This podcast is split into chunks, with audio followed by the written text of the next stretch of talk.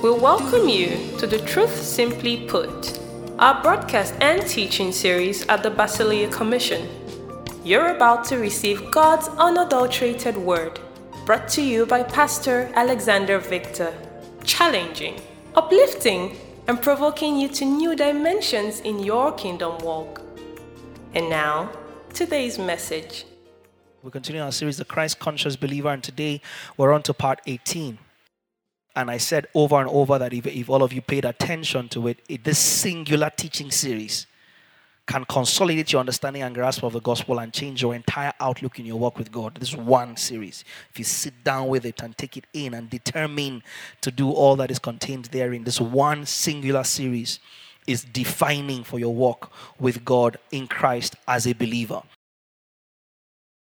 The Christ conscious believer is evolving in his nature and character. You are not the same as you were yesterday. You are conforming, summorphos. You are morphing, right? You are morphing. You're looking at something and you're becoming the exact replica of what you are looking at, such that there is hardly a detectable difference, if any. That's what beholding as in a mirror, the image of God does to you. You begin to become what you're beholding. So if you're not becoming, it means you are not beholding. And if you're not beholding Him, there's something else you're beholding that is responsible for what you have become. Because there's no believer, there's no person, let me say, that is not seeing something. You are what you see. Again, go and listen to it. There's no believer that is not seeing something. There's no person that is not seeing something. Every human being is the outcome of their perception. Every human being. Every human being is the outcome, is the result of their perception. So if you're if you're not becoming Christ, it's because you're not beholding him. And if you're not beholding him, it's because there's something else that you're beholding. Because a human being focuses on one thing only per time. When it comes to sight, you cannot multitask. Do you understand? It's not peripheral vision in your pursuit of God. It's not peripheral. It's straight up, straight up 2020. Your eyes are right here right here, such that everything else fades away. Everything else becomes a bokeh. Everything else. The depth of field is so intense on Christ that everything else becomes a blur in comparison. Such that it everything else around you highlights the detail of what your eyes are intent on. That's the pursuit of understanding God's word. That's why in our church here for three years, we have not appointed anybody to anything three years in this church, we have been teaching God's word. We have taught God's word in this church for over 700 hours of teaching. 700 hours of teaching God's word. We are just about to release people into ministry assignments and offices. We're not stupid. Because if you don't grasp the fullness of God's word, you have nothing to give. You have nothing. Your money is useless. Do you understand? Your house that you are sharing with somebody is useless. The food you are bringing your brethren to share, are you hearing me? Is useless. The person you helped get a job, because none of these things amount for eternal relevance.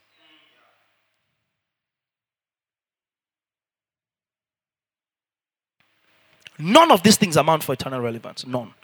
I'm not saying they're bad. Of course, they're not. They're part of good works that, pre- he, that he preordained from the foundation of the earth that we should walk in them. Oh, yeah, absolutely. But these things don't amount, these things are earth things.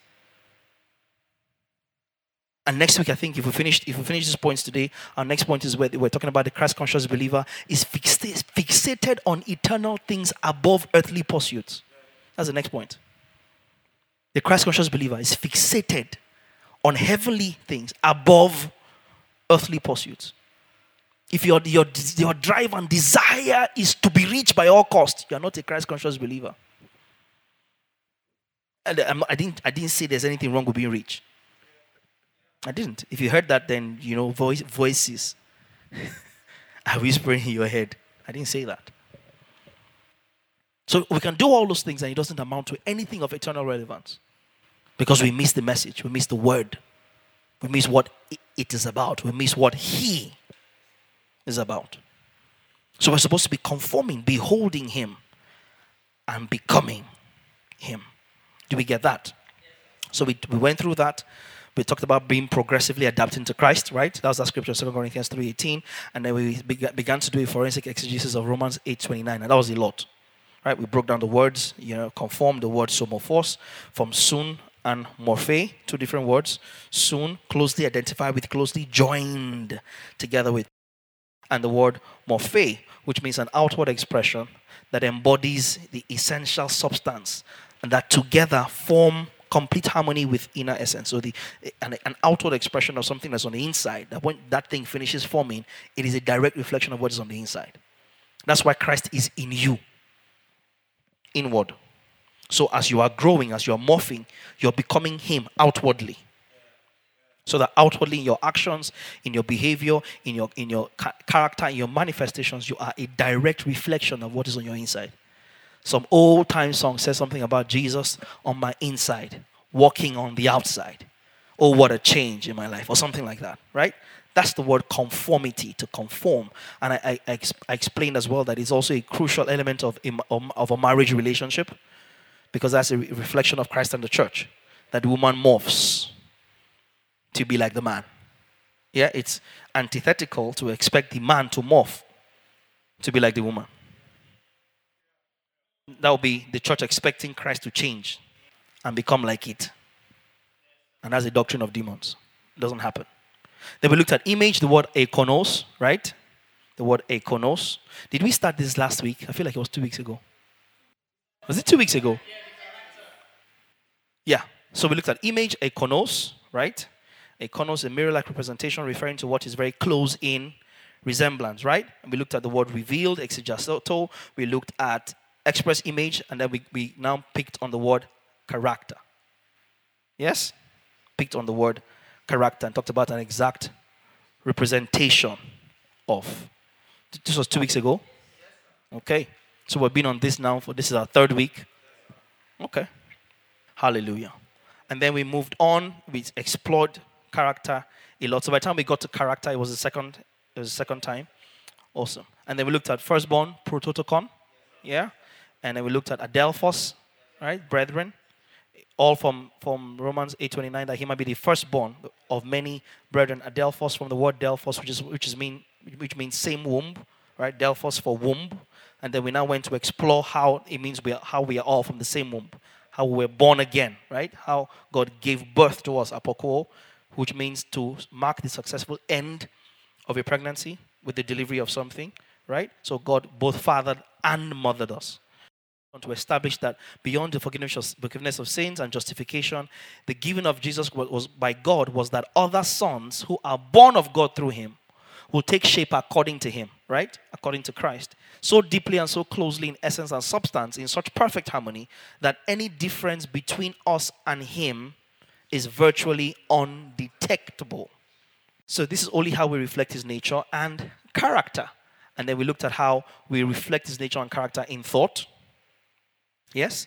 Character, what is on display after all the undesirables have been taken out. We reflect that character in thought. We reflect that character in deed, right? How God anointed Jesus Christ of Nazareth, Acts 10 38, and he went about doing good and healing all who were oppressed of the enemy, for God was with him. So we looked at that as well. Titus 2:14, a people zealous for good works, right? Yeah. So we saw that, and then we also looked at in speech right? We reflect the character of Christ in speech. So a Christ conscious believer is mindful of how they speak. A Christ conscious believer is mindful of what they say. A Christ conscious believer ensures that no dirty words, you know the word, remember the word dirty, sapros, in the Greek, which meant something as rotting. Rotting and smelling. You know, imagine um, finishing to eat and then wrapping up that leftover in the plastic bag and leaving there for, for six days or for seven days. You know, it starts to bring a very, very unique fragrance, right? Very, very, very rotten. That's how a believer stinks when he doesn't season his speech with salt. That's how bad it is. Where you are just talking loosely. You talk nonsense. It's rather than spending time listening to the word. The latest trend is view will hear it. the good, the bad, and the ugly. I'm not saying there's anything wrong with being current. By the time we are all consumed with vain speaking, speakings that do not edify, speakings that do not, you know how Paul says, let your speech be seasoned with salt, with grace, edifying the hearers. So if it's not edifying, if it's not educative, keep your mouth shut. Don't let it even be heard among you. Why? Because you are Christ conscious. You are Christ conscious. You, you carry heaven. Do you know what that means? You host divinity, the fullness of the Godhead. When you speak, we should hear God. We should hear God. When you, when you type, we should hear God. Hallelujah. And then we came to that the Christ conscious believer reveals his character or reflects his character and nature in his testimony, right? First Peter 2 and 12. Let's look at that. First Peter 2 and 12 in the New King James says, having your conduct honorable among the Gentiles, that's among the heathen, among the unbelievers that when they speak against you as evildoers, they may, by your good works which they observe, glorify God in the day of visitation. Let's see, let's see how the TPT puts this. Live honorable lives as you mix with unbelievers. So there's nothing in scripture that says you cannot mix to be unequally yoked doesn't mean to not be mixed with, because you cannot but mix. Do you understand? Jesus, Jesus praying in John 17 said, I do not pray that you take them out of the world, but that you keep them from the evil one. Does that make sense? So we are in the world, even though not of the world. If God had no intention of you interpolating with unbelievers, He would have just killed you and taken you to that heaven the moment you got saved. Don't you think so? But you're here on the earth, you will engage with people, right? Believers or unbelievers. Otherwise, you shouldn't be taking a cab because the cab you're entering is an unbeliever's cab. You know, you shouldn't go to the barber. You shouldn't do anything, but you will you will mix with them. But the injunction is live honorable lives as you mix with unbelievers, even though they accuse you of being evildoers. So again, no matter how nice you you act, there's unbelievers that will not just believe that you are right. Yeah, they'll believe you are preaching heresy. They believe you don't know what you're preaching. Yeah, they will still accuse you of doing evil. And for some of us who have just gotten used to, to I mean, Jesus was called Beelzebub. Yeah, Jesus was called a Samaritan. Jesus was told he was demon possessed. Jesus, Jesus, Jesus, Lord Jesus. You know. So it says, even though they accuse you of being evildoers, for they will see your beautiful works and have a reason to glorify God in the day that he visits us. So the testimony is important. Peter still speaking in chapter 3 in verse 15 and 16. 1 Peter 3, 15 and 16. But give reverent honor in your hearts to the anointed one and treat him as the holy master of your lives. And if anyone asks about the hope living within you, always be ready to explain your faith, 16, with gentleness and respect explain your faith not with aggression and confrontation, but with gentleness and respect. You can't be fighting to, share the gospel. To share the gospel is not to win an argument. You're not the one that saves a soul. You're not the one that wins a soul. He that died for the soul is the one that's, that won the soul. You plant the seed. The seed you plant will not germinate until it is watered by the conviction of the Holy Spirit, who alone convicts the world of sin of righteousness and of judgment. So to declare the word is just to, to put it out there. Jesus, the word, preached the word, and people did not believe. Why are you taking it so personal? The word preached himself. He came to his own, John 1 11, and they received him not. Declare the word. It's not your place to win a soul. And by win a soul, you know what we mean win a soul? You must invite them to church. Make sure they come. Make sure they call it. Take their number, chase them down. Chase them down until they show up in church because you believe that once they show up in church, that's the, that's the end. And that's how we have gotten a lot of unbelievers in church who are not evolving in character, but they are just going through the civil service and being promoted level after level. You know what's happening? In civil service, level after level. You come in as brother, you know, home cell leader, you know, minister, deacon, elder, you know, assistant pastor, head of unit, pastor or deputy pastor, then pastor, then branch pastor, then reverend, then reverend doctor. Because it's hardly pastor doctor. You know, the doctor always goes nicer with reverend.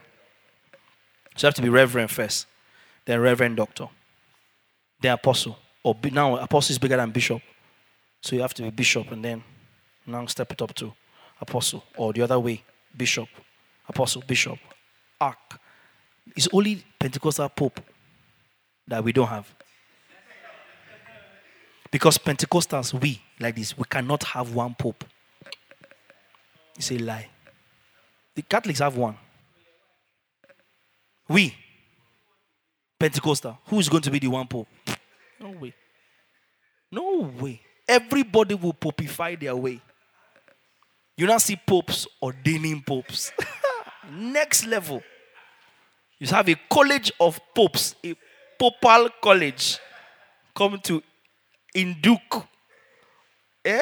You know, you know, induction. Induce you into the papacy. Pentecostals, charismatic, will not take my word, we will not have one pope. We will not all of us should just answer to one man. No, now, how many cars does he have? How many congregations does he have that we, that we don't have? How many buildings does he have? How, how many vehicles? How many private jets does he have? Four? I have five. So if he's a pope, me too. I'm pope. Very soon we'll have more popes than members. Everybody, pope everywhere. And so while treating the church, the local church, the ground and pillar of truth as civil service. Promote you every year. You're looking forward to hearing your name announced in national convention to know if you have made it to the next level. If you don't hear your name in that workers' meeting, you know that, okay, you have 12 more months to hustle and better your record. So that next year's convention workers' meeting, but an adventure, your name will come out. God is not involved in that. That's not discipleship. It's not. It's not in the hustle, it's in the testimony that we maintain with gentleness and with respect. Maintain a clean, let's go on, conscience. So that those who slander you for living a pure life in Christ, so you see, our walk, our life in Christ is a life unto purity. Right? Grace calls us into purity. Let me say that again. Grace calls us into purity. Grace does not excuse impurity, it takes away impurity to call us into purity.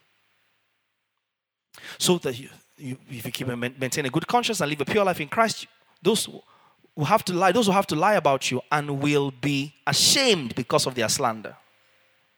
Look verse 16 again. Verse 16 from the top. Maintain a clean conscience so that those who slander you for living a pure life in Christ will have to lie about you and will be ashamed because of their slander. You know what that means? They'll have to lie about you in the sense that you are living a life of purity in Christ and they know that all they're, trying to fabricate about you is a lie. Not that what they're saying could remotely be true.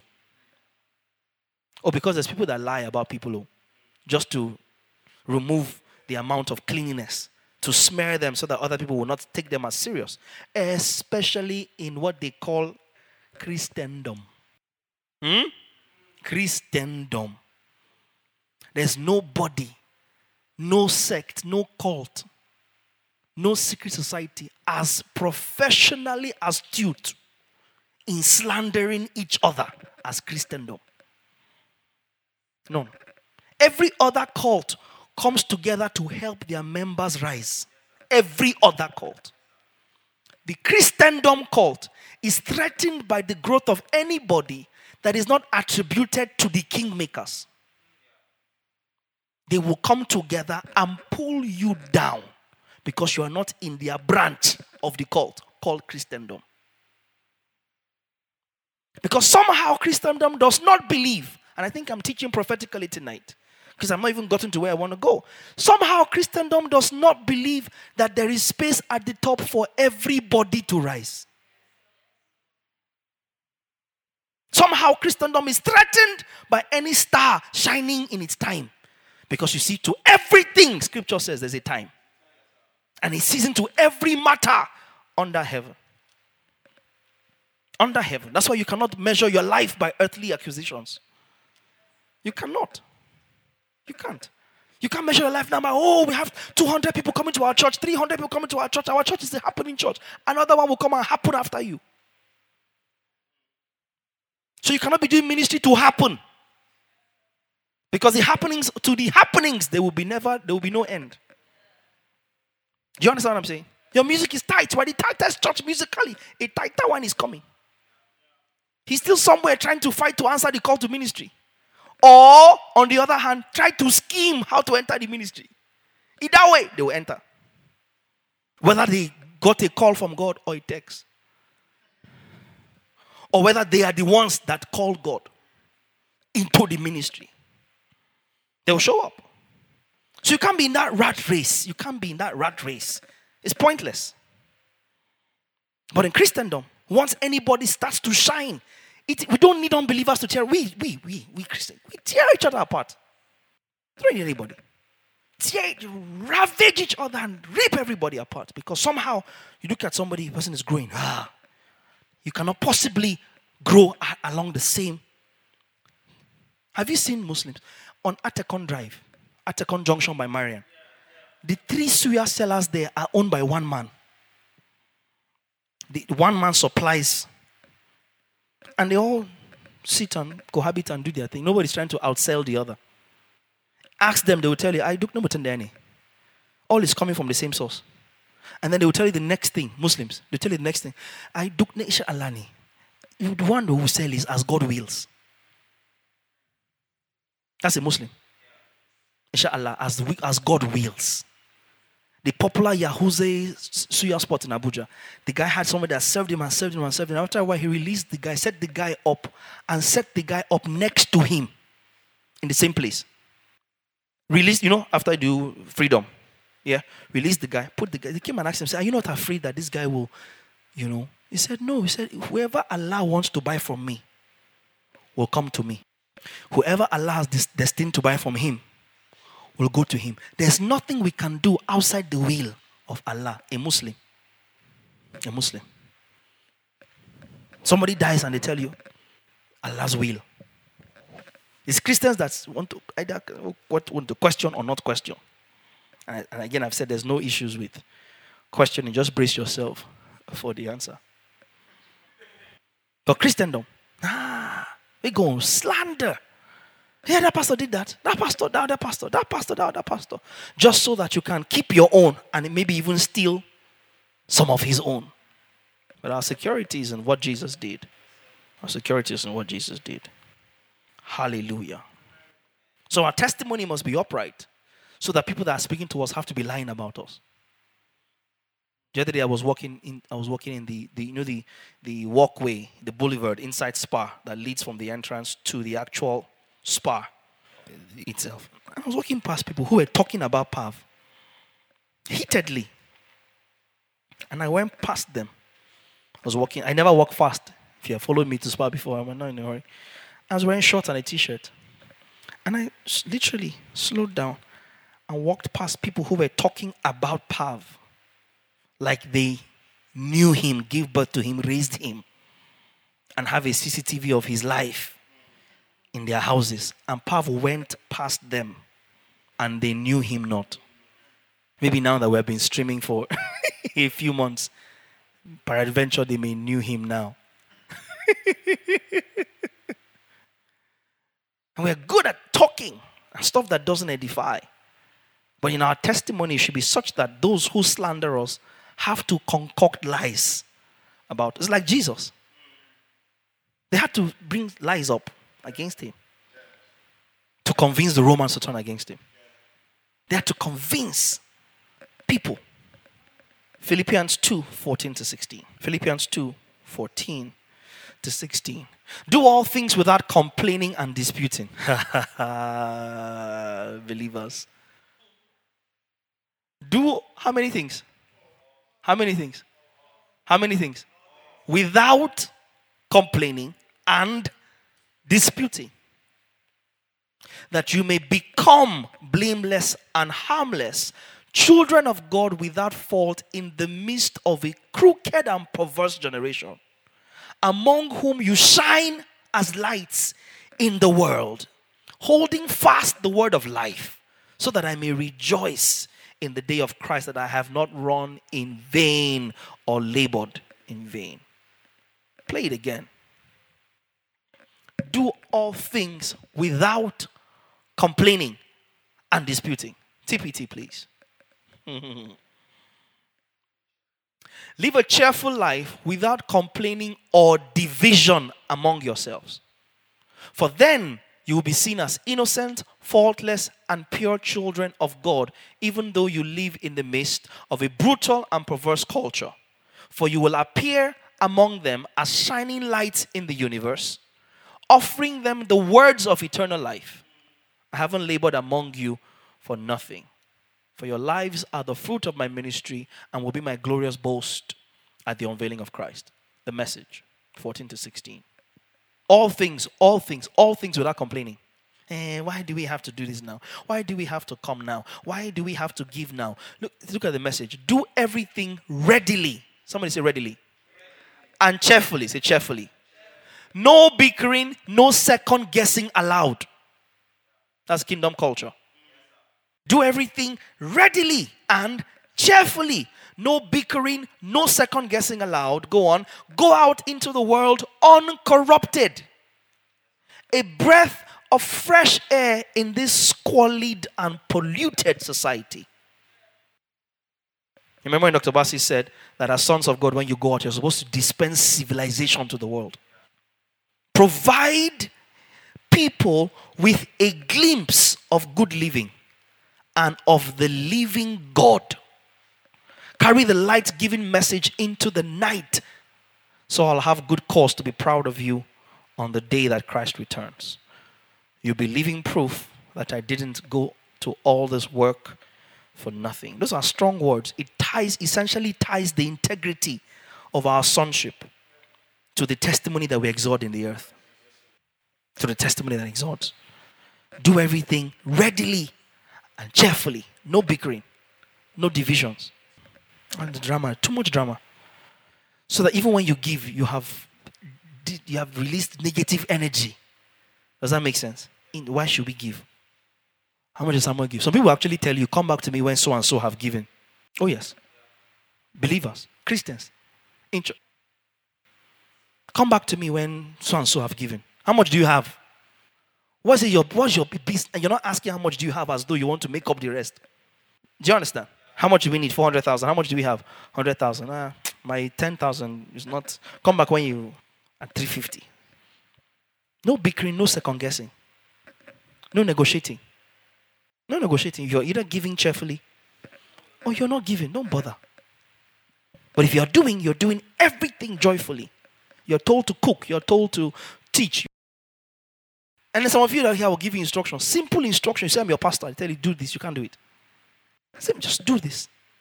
Get up. Don't wear this. Wear this. Act like this. Stand like this. Sit like that. Ah, that's when every rebellion in a believer kicks out. You go to the bank, they tell you, stand here. You stand here. You go to the market, the person will tell you, I come, I will wait at the, at the do customer. You wait. You go to the doctor, lift your leg like this. You lift.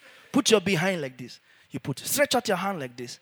Some of you, they have given you injections on the bomb. You didn't know that the injection could have been given to you in your hand because you're very obedient to the doctor. The guy does whatever he likes. Amen. And vice versa. You, believe, you don't question anything. He's a doctor. How many of you ever went to a clinic and a doctor came in into the consulting room to look after you or to attend to you. And before he said anything, you're like, Doctor, please, I'm not trying to disrespect you or anything, but please, can I see your med- medical license? Or you've gone to a pharmacy here, any of the pharmacies, and as they were dispensing, you see a girl, a girl, can't speak proper English. hasn't gone to school. A boy say, "You have headache, you have this, hey, you need uh, you need tramadol, you need uh, cyclophosphamide," and they'll just grab it from the thingy and sell to you, and you buy it and have faith in it. You didn't ask the girl, "Did you? Are you a pharmacy intern? Are you studying pharmacology in university?" Are you a qualified pharmacist? No, she's just a girl who is learning the job the way that a tailor learns to sew. They just be watching the Oga selling the medicine. The Oga if you don't know, you don't see his license. You don't know who is the actual pharmacist in the pharmacy. He just walked into a drugstore. And when it comes to the things of God and you're given an instruction by God's word or an instruction by the people that God put in charge over you, no, no, no, no, no, no, no, no. That one, who are you to tell me what to do? You are carnal. That's the one you want to second guess. Message, right? Philippians 2:14. That's the one you want to know. Why should you tell me this? Or eh, it's not like it's not like what you told me was wrong, but it's the way that you told me. And so you will refuse an instruction because of the way you think it came. Because an instruction should, should pat you on the back and stroke you the way that you like before you do it. Your testimony is questionable. Your testimony is questionable. And that, that limits the amount of boasting that can be done of you, as you see in that scripture, by those ahead of you, those in charge of you, those that have rule over you. It limits the amount of boast. And so rather than be up and doing and be about your father's business and doing it with zeal and zest and, and readiness and cheerfulness according to scripture, and that's the one you want to, why should we do this? Why do we need this? And I've encountered that before. Careful what you fight against. Be careful. Social media is of the devil. Social, every pastor now is shouting on social media. No, no bickering, no second guessing allowed. And we do what we're called to do joyfully, cheerfully. We give cheerfully, serve cheerfully, participate cheerfully, share cheerfully, call to pray, pray cheerfully, call to share, share cheerfully, call to sing, sing cheerfully, wash the toilets cheerfully, cheerfully, tidy up the premises. Chef, some of you feel too big to do some things. As Some of you also feel big to do it among other brethren. But you will do it nicely with pride when Pav tells you to do it. You're a witch. You're a witch. If Pav tells you to do it, you don't get off. because you're doing it as unto the Pav. You're very foolish. You're very foolish. But when somebody says, wisdom says, okay, come, let us gather and do this, it's too small. That your, your level in the civil service of the church is higher than a junior staff. Do you understand what I'm saying? A junior level, call you and say, let us come and clean the hub. Who are you to tell me to come and clean the hub? But if Pav says to me, come and clean, you come. Mm-hmm. You're the one to be marked and avoided. And that's how, after a while, God will use good news to remove you from the church. You see, people, we don't understand that God's judgment against sin was his love. God's judgment against sin was not vengeance. Do you understand? His vengeance was re- expressed in love. Do you understand?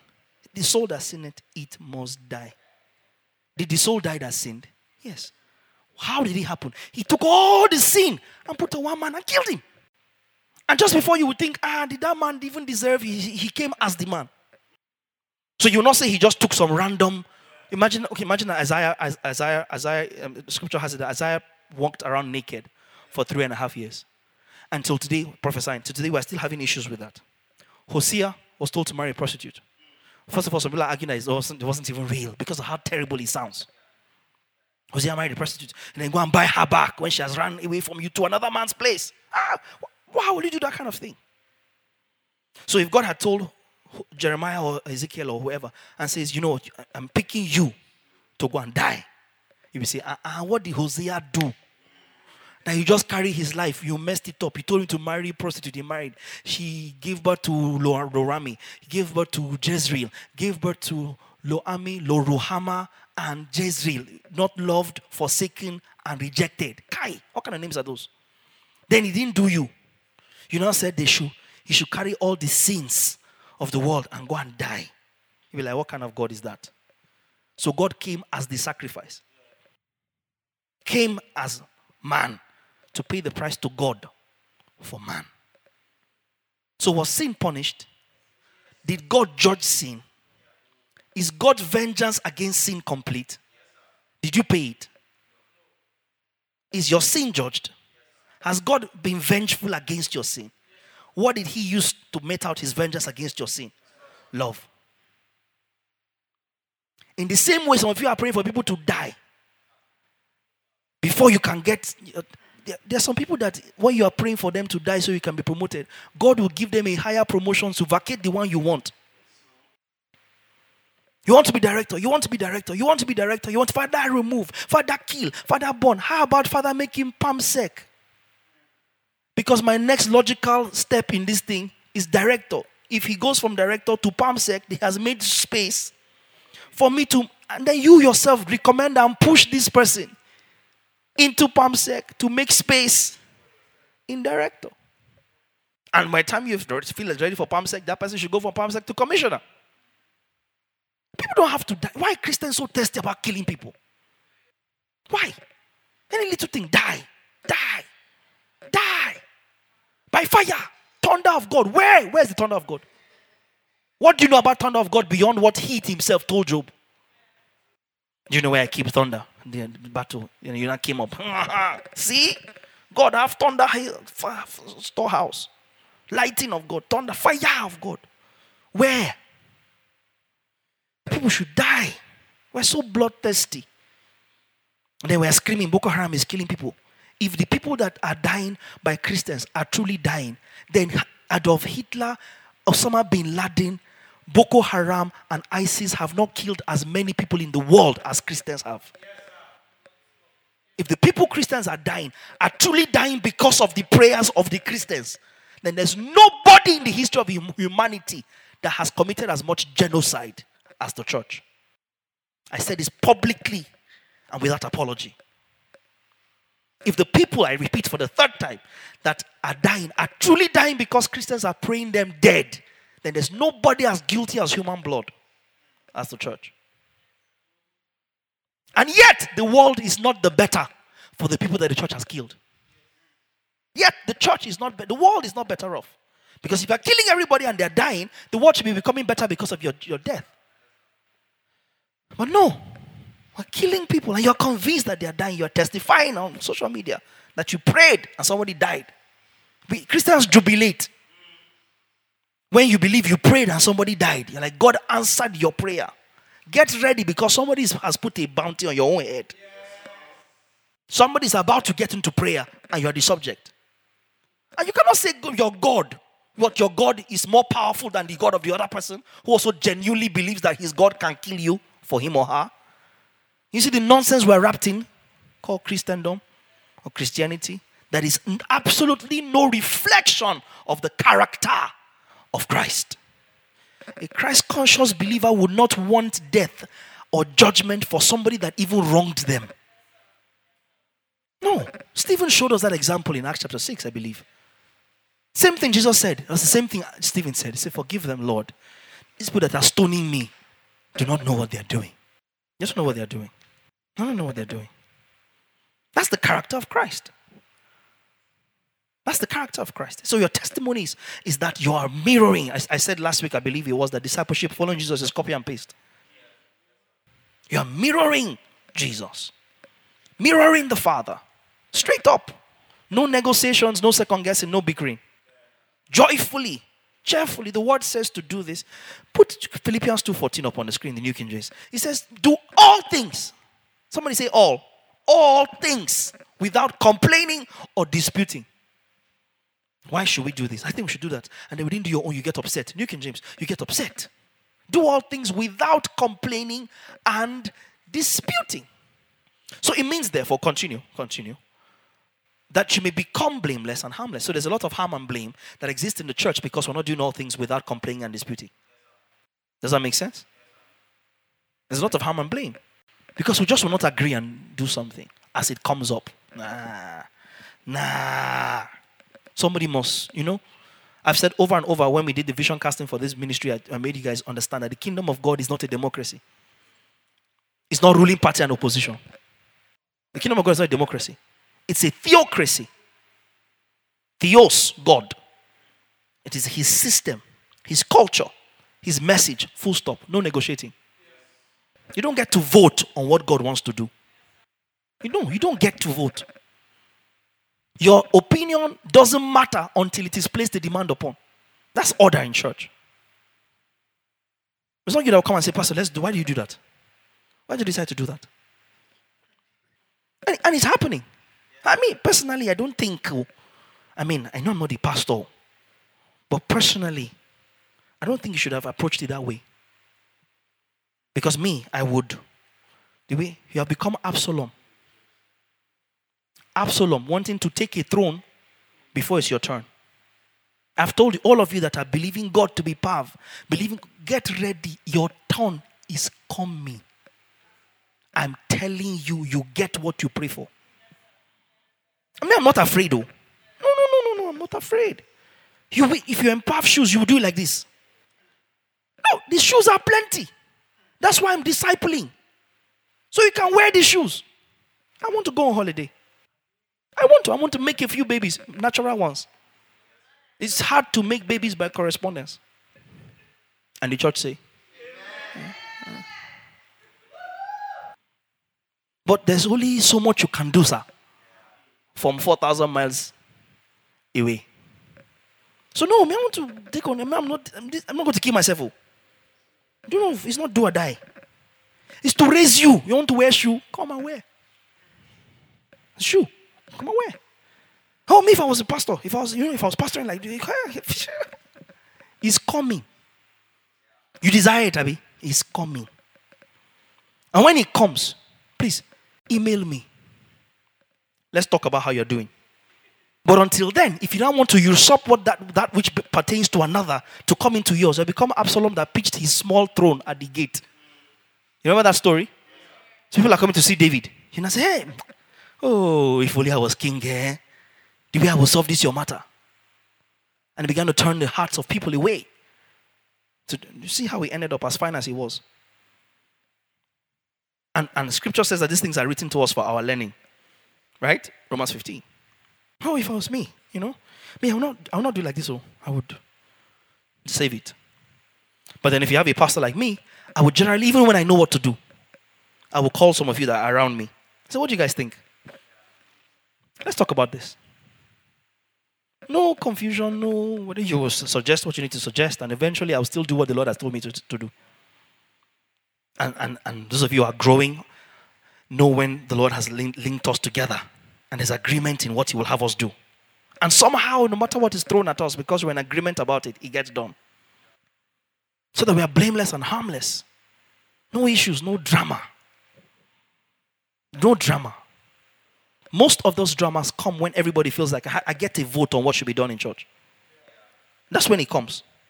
But if everybody's committed to doing everything without complaining and dispute, there's no need for drama. Zero drama.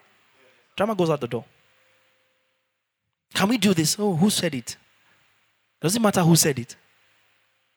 Isn't it the Father's will that this gets done? Isn't it in the benefit of the local church that this gets done? So it gets done. That's when we are Christ conscious. Are you getting this? And our testimony is conscious before us, and we walk without blame. And we're pure. Hallelujah. Last point in the Christ conscious believers evolution in nature and character. This is important. Our reflection of Christ's character is also expressed in deeds, in doings, in results. Let's use the word results. He's reflecting his nature and character in results. That means what Jesus got as results, you should get as results. John chapter 7. I hope somebody's getting instructed tonight. I really hope so, especially if you're in this local church. There's some nonsense that will stop the moment that we apply Christ consciousness to our lives. Everything just stops. Everything. John 7, 37 to 39. On the last day, that great day of the feast, Jesus stood and cried out, saying, If anyone thirsts, let him come to me and drink. He who believes in me, as the scripture has said, out of his heart will flow rivers of living water. But this, this, he spoke concerning the Spirit, whom those who believing in him, those who believing in him would receive. For at that point, the Holy Spirit had not yet been given. He who believes out of his belly or out of his heart will flow. And that was figurative, you know that, right? You don't know when you believe, you stand there, you arrange your belly, you know, with it, flow, flow, flow. Ain't nothing gonna flow. Because it's, it's a manner of speaking, like a hyperbole, yeah? The manner of speaking, you know. It's not literally in that sense. Out of his belly, out of his heart, and the heart represents your, your essence, your spirit, shall flow rivers of living water. And what was that rivers of living water? The spirit. So there's no second guessing. Yeah? You see, right there, said this 39, he spoke concerning the spirit. So out of your heart shall flow without measure the Holy Spirit. You get that? Now, based on this, let's look at Acts chapter 10 and 38 the Spirit, right? And he said, Those who believe in will receive, because at that time they had not received it, right? How God anointed Jesus of Nazareth with the Holy Spirit. Can you see that? That was the reverse of living water, right? Who went about with Holy Ghost and power, who went about doing good, healing all who were oppressed by the devil, for God was with him. So out of your belly shall flow rivers of living water. And we're not trying to explain that because Jesus himself explained that. He said this, he spoke concerning the Spirit, whom those who believing on him would receive. Because at that time, the Spirit had not yet come. Make sense? Okay, but Jesus operated by that Spirit. Okay? Luke chapter 4 and verse 1. I'll just show you a few, just a few, and then we go on. Luke 4 and 1, you see that then Jesus, being filled with the Holy Spirit, returned from Jordan and was led by the Spirit into the wilderness. Jesus, filled with the Holy Spirit. So that was the enabling factor in his life, right? And he that believes, according to Luke 7, out of his belly shall flow the Spirit of God. From his heart shall be dispensed the Spirit of God. Making sense? it's a scripture that just dropped in my heart that I want to. I think is I think is I think is Galatians chapter three. Ah, yeah, yeah, yeah, yeah, yes. If I don't find it, I'll leave it. I'll come back to it. Yes, so Galatians 3 5. How does the old King James put Galatians 3 5? Therefore, yes, that's it. King James says, He therefore that ministereth to you the Spirit. New King James says, He that supplies to you the Spirit and worketh miracles among you. The word and in the Greek is the word kai. I've explained that to you before. And it can mean that is. Yeah? Or i.e. Right? So he that supplieth or he that ministereth the Spirit to you, as in the working of miracles among you. Yeah? Oh, come on, man. Does he do it by the works of the law or by the hearing of faith? The important element there is that the Spirit is ministered or supplied unto the working of miracles. Does that make sense? So these results we're talking about are only possible by in a believer by the Spirit. Out of your belly shall flow rivers of living water. Jesus returned filled with the Holy Spirit. God anointed Jesus of Nazareth with the Holy Spirit and power. Holy Spirit, which is power. Are you, are you, are you getting this? Not, not, not, not as though they are two separate entities. Yeah? Hear what he tells him in Acts 1. He says, For you shall receive power after that the Holy Spirit has come upon you. So whose power? The Holy Spirit. Does that make sense? He anointed him with the Holy Spirit and power. Holy Spirit, which is, Holy Spirit, that is the power of God. who went about doing good and healing all those who were oppressed. Are you, are you getting this? Okay, so we are consistent with his results by the Holy Spirit. Okay? Look at this one. Very popular scripture that if we're talking results, we cannot talk, we cannot but talk about. John chapter 14. and I love that laugh. John 14, verse 12. Most assuredly, I say to you, he who believes in me, the works that I do, he will do also. The works that I do, he will do also. And greater works than these he will do because I go to my Father. I'm sure all of us know that scripture. I'm sure all of us have heard that scripture preached to us. The question now becomes if we're mirroring or reflecting the nature of Christ in our deeds, and he says, Greater works than this shall you do because I go to my Father, the question now becomes what did he mean when he said greater works? And the average response to that instantly becomes the miracles that Jesus did. Right? This works. If you look at the discussion in this particular point of, of John 14, you'll find that when he said, These works shall you do, there was no, in the immediate context, there was nothing about signs and wonders. The last recorded miracle was the raising of Lazarus in chapter 11. Okay? John chapter 11 was the was the last recorded, and a, a lot of time had transpired between John 11 and when he was having this conversation in John 14, because you see, um, after John 11, you know, they went on from there. Many Jews believed, you know, and then they, they plotted his death. So Jesus went into the country to a city called Ephraim. Yeah, John 11, 50, 53, and stayed there for, for a while until the Passover was near. And then Jesus spoke, yeah, and went to the Passover. Then Jesus came again to Bethany in John chapter 12, yeah. So time had passed, okay. That's where the his feet were anointed and you know washed with the hair all of that. And Judas said what he said. And then the next day there, was a feast, and then Jesus went into Jerusalem, triumphant entry, right? And then from there, there was they had a meeting with some Greeks among them. You know, the hour has come, the Son of Man be glorified, and all of that. And then they moved again in verse in chapter 12 and verse 36.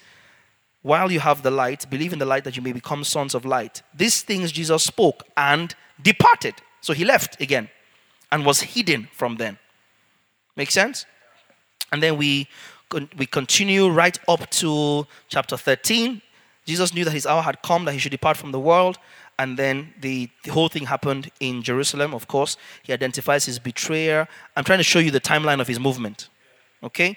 And then um, Judas went out to go and do what he needed to do. And then in 14, in the end of Jesus of um, chapter 13, Paul, Jesus starts to speak to them about, Will you lay your life down for my sake? Right? Verse 13, 8 of chapter 13. Will you lay your life down for my sake? Most assuredly, I say to you, the rooster shall not crow till you have denied me three times, responding to Peter's yeah, inquiry, right? You why, why can I not follow you now? And then he, asks, continues in 14 verse 1 Let your heart not be troubled. You believe in God, believe also in me. In my father's house, there are many mansions. If it were not so, I would have told you. I go to prepare a place for you.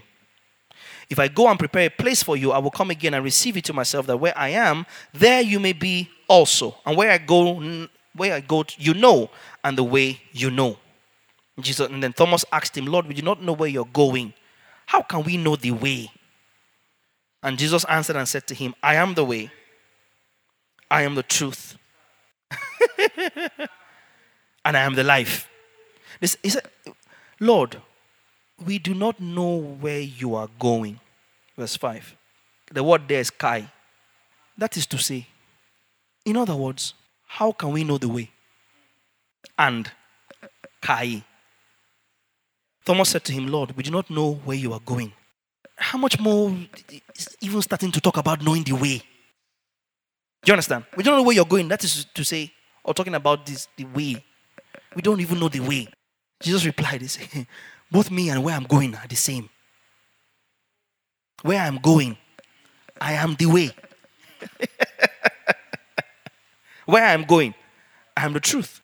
So where I'm, where I'm going, I'm telling you the truth. And where I'm going, I'm the life. You can't come to the Father except by me. Seven, if you had known me, you would have known my Father also. And from now on, you know him and have seen him. Philip said to him, You see this guys, verse 8. Philip said, Lord, show us the Father. Because he had said, No one knows the Father except through me. So it was a smart question. Just a smart, uninformed question. Because the question was a logical question following from the conversation of, We don't know where you're going. How much more the way? Okay, now Jesus now said, I, Jesus, I'm the way. I am the truth. I am the life. No one comes to the Father except through me. It's logical for Philip to then ask, Okay, since you are the way to the Father, now show us the Father. Do you understand? So it's important not to cherry pick scriptures. Okay? So, legitimate, logical question, but uninformed. Jesus now said to him, Have I been with you so long, and yet you have not known me, Philip? He who has seen me has seen the Father. So, Jesus is the way to the Father. Jesus is the truth of the Father. Jesus is the life of the Father, and Jesus is the Father. When you travel through Jesus to get to the Father, is Jesus you will see. He's the door. You enter the door. He's the way. Follow the way. He's the truth. You walk in the truth. He's the life. You receive the life of Jesus. And then when you get to the Father, Jesus is standing there. Because Jesus is what the Father looks like. Jesus is what the Father looks like. he who has seen me has seen the Father. Verse, verse 8. So, how can you say, Show us the Father? Do you not believe that I am in the Father and the Father in me? The words that I speak to you, I do not speak on my own authority, but the Father who dwells in me, watch this, does the works. That's the first mention of works. What is the works? Releasing the message of the Father. Verse 10. Stay with me carefully now, don't blink. Do you not believe that I am in the Father and the Father in me? Hmm? The words, okay, let's switch, let's switch here, verse 10. We'll come back to New King James. Please switch the, to the Passion Translation, TPT. Don't you believe that the Father is living in me and that I am living in the Father? Even my words are not my own, but come from my Father. For he lives in me and performs his miracles of power through me. So at this point, translation switch to the, to, let's hear let's see how the NLT put it. Translators start to struggle with defining these works, but we'll walk through it. We're not afraid of exegesis. Don't you believe that I am in the Father, and the Father is in me? The words I speak are not my own, but my Father who lives in me does his work through me. Do we have amplified? I, I, we're going through this together. I haven't checked this, this, this verse in the tr- translations, but doing it all together. Do you not believe that I'm in the Father and the Father is in me? The words I say to you, the words I say, I do not say on my own initiative or authority, but the Father abiding continually in me does his works, then they now open a parenthesis and says, He's attesting miracles and acts of power. The word works is the word ergon, if you remember. Let's look at the Greek and see how it renders the word work. And I'm right, the word rendered work in John 14:10 is the word ergon. Erga, which is plural for ergon. Okay? Which means to accomplish something. Yeah? A deed, a task. Now, these translators, go back to New King James. These translators have rephrased ergon to mean miracles. King James, give us good old King James. Believest thou not that I am in the Father, and the Father in me? The words uh, that I speak, what is the context now? What Jesus talking about? The words that he speaks. Yeah? That their spirit and their life, right? The words I speak to you, I speak not of myself, but the Father dwelleth in me, he doeth the works. What then is the works in this context? No, no, no, no, no. Stay with the text. New King James, verse 10. You get it. Do you not believe that I'm in the Father and the Father is in me?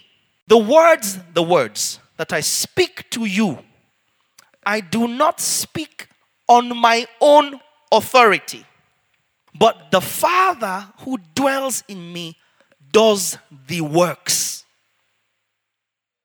What is the works in the context of this verse? The words that Jesus is speaking, that he is speaking not of his own authority. What words was he referring to? The message of the gospel. The words I'm declaring to you are not my words, they are the words of my Father. Make sense? It is not me who is speaking on my own authority, but it is the Father who is dwelling in me that is doing the works. The works of what? Speaking. The words of God, the gospel.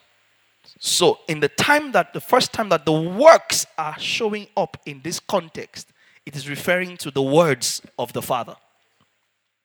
There is no insinuation, there is no allusion, there is no inference to the miraculous in this conversation. John 14 and 10, one more time. Those of you who are watching, please let us know that you are getting this. Okay? Let us know that you're getting this. Do not do you not believe that I'm in the Father and the Father in me? The words that I speak to you, the words that I speak to you, I do not speak on my own authority.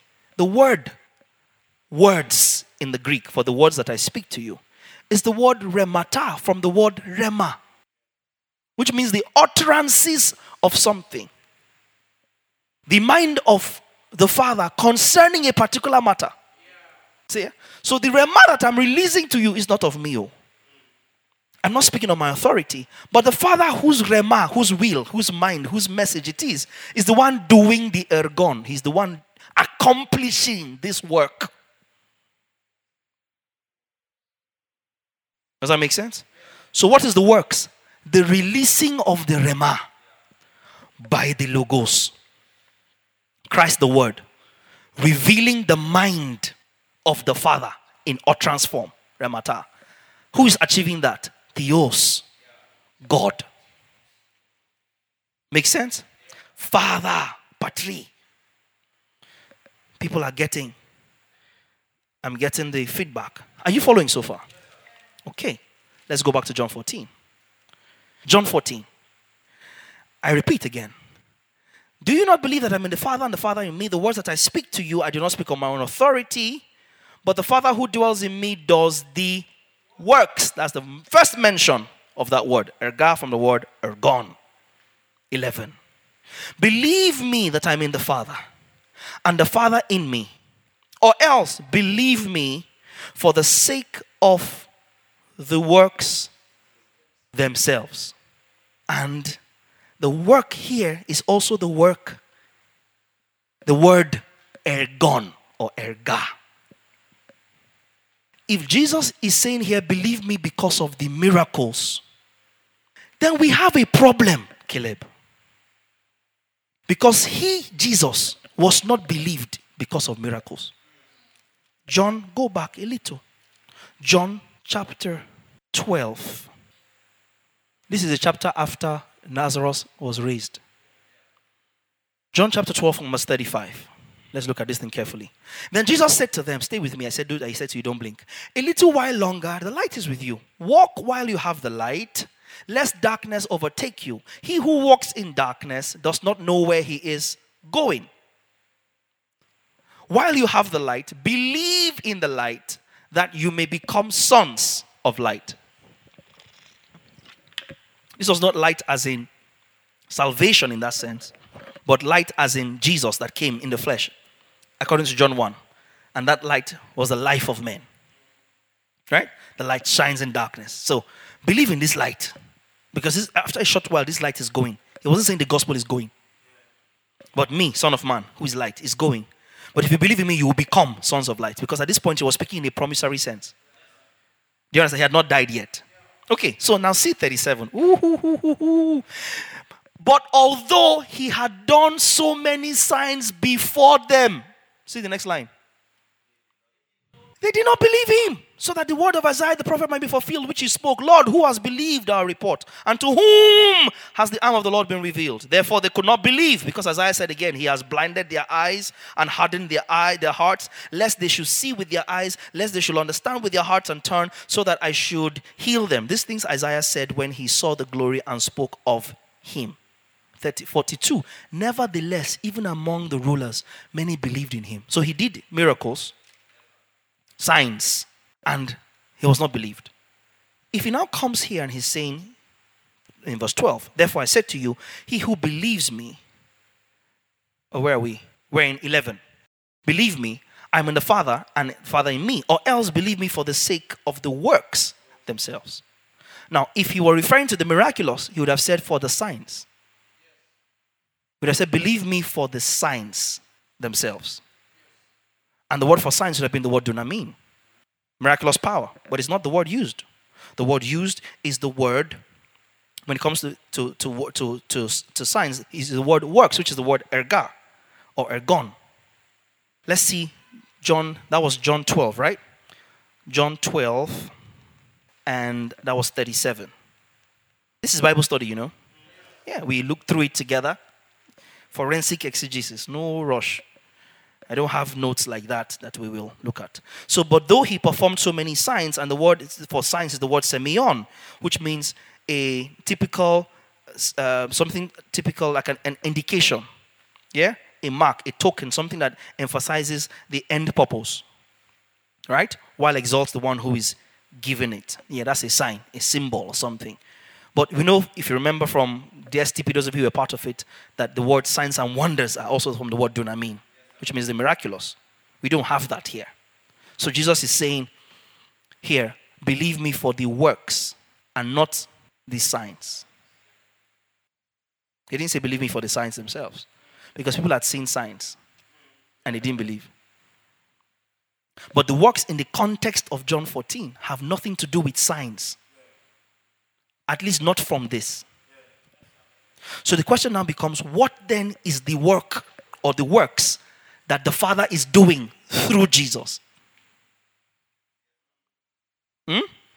We need to understand those works in order to understand verse 12. When verse 12 says, Most assuredly I say to you, he who believes in me, the ergon that I do, he will also do. It will be mischievous and a gross eisegesis of scripture to revert ergon to become semeion or to become dunamin. Because that will not be us lifting meaning from another context to come and superimpose on this text in order for us to tell the text what we want it to read like. Are you guys following me? I repeat, if I can. For us to lift these works to become something else will be for us to take meaning from somewhere else and come and superimpose on this text so that we can make this text read to us the way we want it to read. But the mention of the word works for the first time in this narrative happens in verse 10, and it was not referring to the miraculous. Do we agree on that so far? We have seen it right from scripture. The word there is the word ergon. Let me show you one more scripture. just dropped in my heart. John, same John. Just back, go back a bit to chapter 9. John chapter 9. oh, hallelujah, hallelujah. Um, oh, Holy Spirit, Holy Spirit, Holy Spirit, Holy Let's go from verse 1. This will excite you. Now, as Jesus passed by, he saw a man who was blind from birth. Hmm?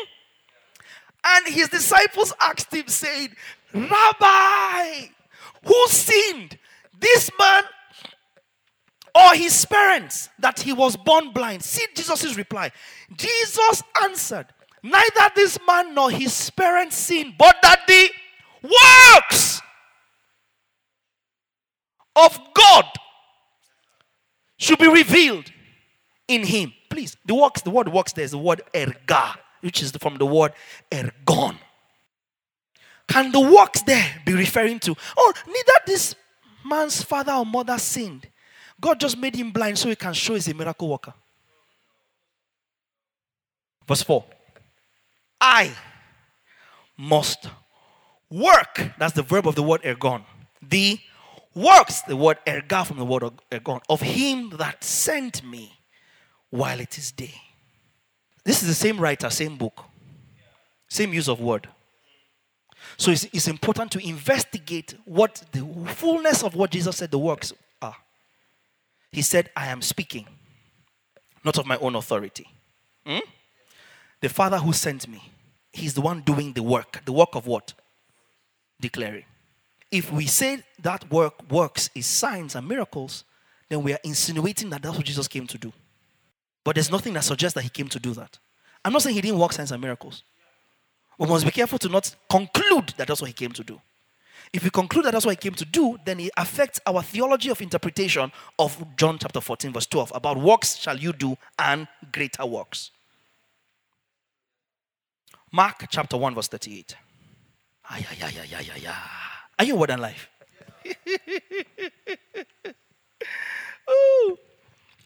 Mark 1 38. Mark chapter 1, verse 38.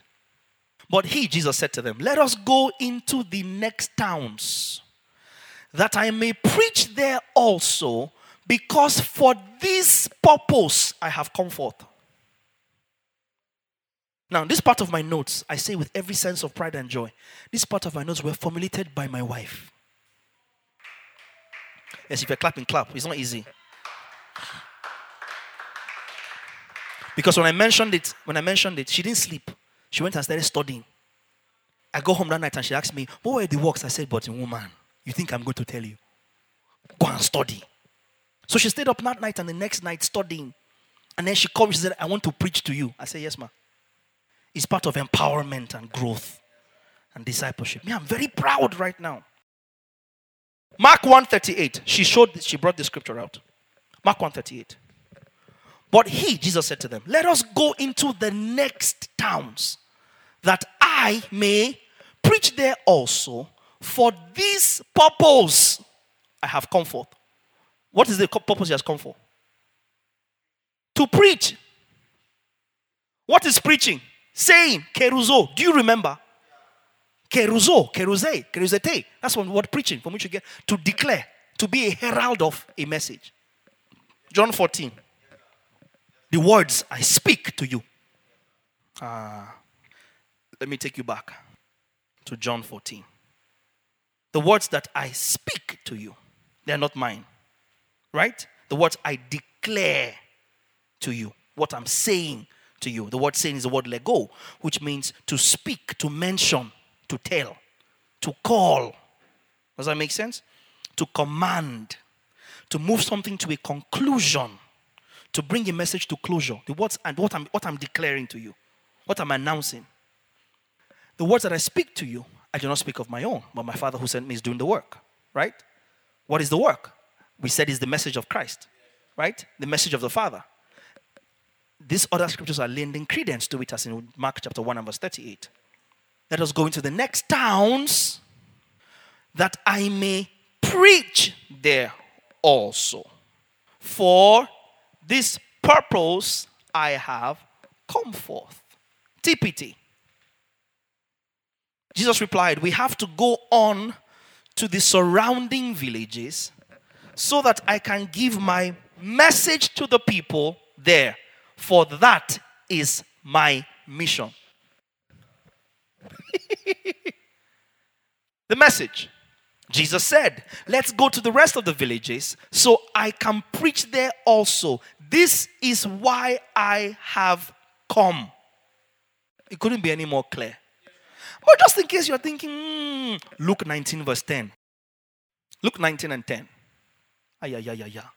For the Son of Man has come to seek and to save that which was lost.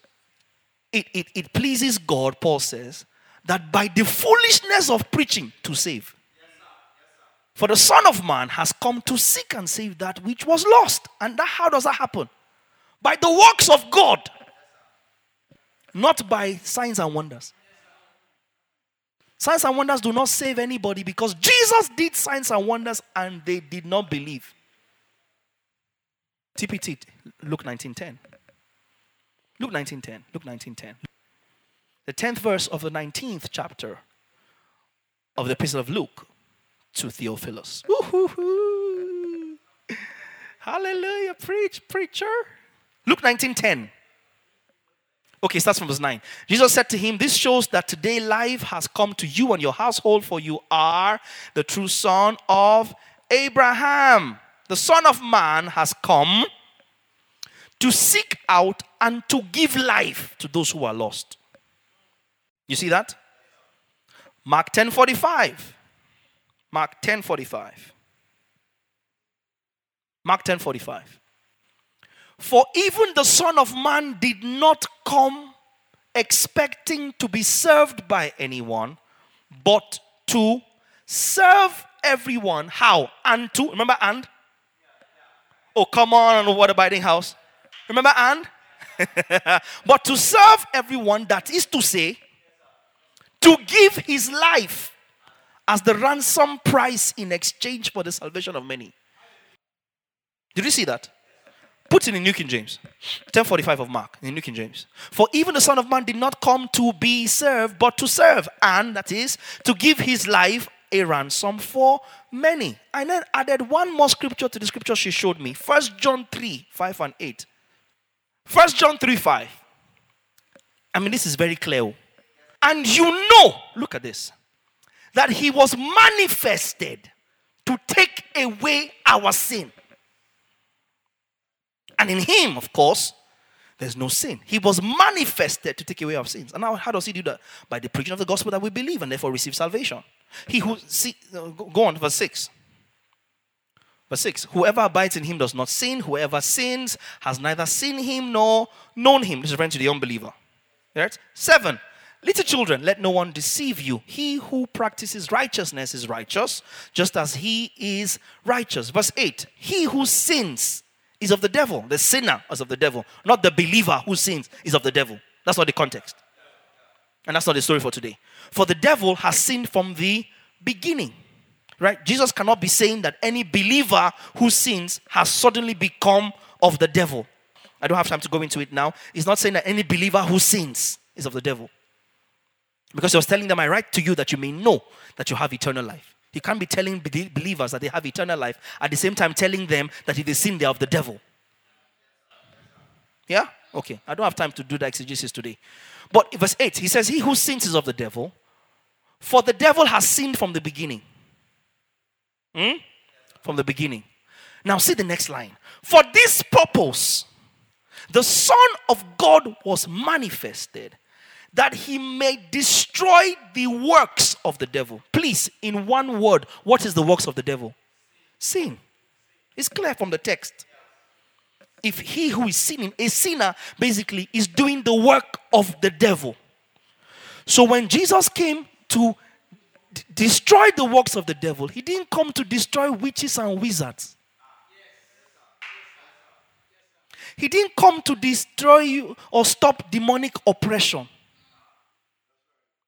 He didn't come to break the backbone of poverty. Are you following me? He didn't come to crush barrenness and fruitlessness.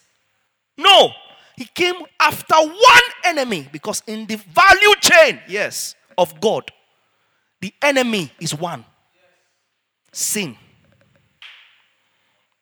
Why do you have iniquity abound? Why do you have evil abound? Sin. Why are there witches and witch, witch, witch, witchcrafties operating? Sin. Why is there demonic oppression, suppression, and depression? Sin. Why are people bound in bondage and needing deliverance? Sin. So Jesus came after the enemy. He went straight for the root, not the fruit. Straight to the root. And that's why ephemia for, for forgiveness is the same word for deliverance. If you're following me and you have not followed our series, I beg you, go and follow. Is my salvation truly forever? Go and listen to that series. You see that the same word used for forgiveness of sins is the same word translated deliverance. Is not a separate occurrence from the forgiveness of sin. In the forgiveness of sin is deliverance. In the forgiveness of sin is healing. In the forgiveness of sin is acceptance. So he came with a singular assignment that by the preaching of the message of God, by declaring the works of the Father, the sinner is made a saint. That was the works he came to do. Are you following me? So he came to preach the gospel. He came to reconcile men back to Christ. And he came to establish his kingdom to serve and not be served, and to save the lost. Make sense? She writes, and I read, which is very easy for me. He mandated us to go and make disciples. I've showed you that scripture before, Matthew 28. Go into all the world. To reconcile men back to God. 2 Corinthians 5 8. Because he has, we have been given a ministry of reconciliation. To dominate the earth from his kingdom. And this shows she's a good student because this is from understanding this gospel and to colonize the earth as his kingdom. Does that make sense? Somebody now, oh, okay, let me, let me go ahead of my, let me go, let me go. So, we now know the works that he was doing. Declaration of the gospel. Yes? And Jesus says, Greater works than this shall you do, because I go to my Father. So it turns out that Jesus is not even, I mean, there are people that have scholars. Ah, I don't want to call names. There are scholars that have done exegesis on this text. And they have concluded that it is signs and wonders he was talking about. But he wasn't saying that we would do more than him. Because have you, like I said to you guys in my teaser two three weeks ago, how many extra dead have you raised? If Jesus walked on water, to do greater works than Jesus, you have to walk on water, walk on the clouds, and at least walk on fire. At least. So you can have done what he did and then do more. You get it? Or if you want to walk on water, since Jesus walked on water when there was just a storm, you have to wait for tsunami. And then during tsunami, I'll show up. Walking on water. Me, I will come out of the boat and follow you. I'm not very proud. So it cannot be referring to greater in the sense of I, I, I, wrote something here. I don't know if I don't know if it is written. I, yes, I wrote something in addition to what she wrote. I said we are not called to beat the record of Jesus, but to continue his work. It's not a competition. Jesus raised one, we raised two. Ah, Jesus, see, our elder brother, but we have passed you. That's not what he was insinuating here. So it turns out that what he's saying was when he says you will do greater works, he was saying you will continue the proclamation of the gospel in greater scope, in greater impact, in greater reach. Because he did everything he did in three and a half years and he was gone. And you have a whole lifetime because you are now born again. You are a completely brand new Jesus. But how far did Jesus go? Just Decapolis. Just the, bond, the boundary of Israel and Syria. That's the Decapolis, where he healed the man with, with the legions of demons. Decapolis is the area or the region of 10 cities. Deca, 10. That's as far as Gentile territory as Jesus went. Otherwise, it was Jerusalem, you know, Galilee, Tiberias, Capernaum, yeah, Bethany, Mary, Mary, Martha, and Lazarus' place, you know, Jerusalem. It was eh, within what you call maybe a two or three hundred mile radius. Everywhere he went, he walked. And look at us now, here, right now, in Calabar, speaking the same word, the same gospel. And you are there in Canada and you're listening. Jesus didn't do that. This is greater works. Are you following? You, it's greater in scope. It's not that he did miracles. The, the, the context is not miracles at all. Mama wrote here, we have been equipped and have more time to preach the gospel, teach about the kingdom, and colonize the earth for him. That's the greater works we are to do. Miracles, healings, and wonders, signs and wonders, are just tools to help with the work. And then I added here, I have to add, you know, I'm the. I said they don't always help the message. Miracles, signs, and wonders. No, no. Moses came, Aaron, throw down this thing. Aaron went, bah. Rod became. What did he go with? A message. What message was the what, what, what did he have? The gospel. I don't have time to show you to you. They went to darkness, the custodian of darkness, and said, Charlie, it's time. Oh. It's time to jailbreak these people. Salvation has come for them. Sin, you're losing your grip. Slavery, you're losing your grip. Bondage of the law, you're losing your grip. Works, you're losing your grip. All of that was typified by the leadership of who? Pharaoh. So Pharaoh signified the world system that held the church bound, the called out ones bound.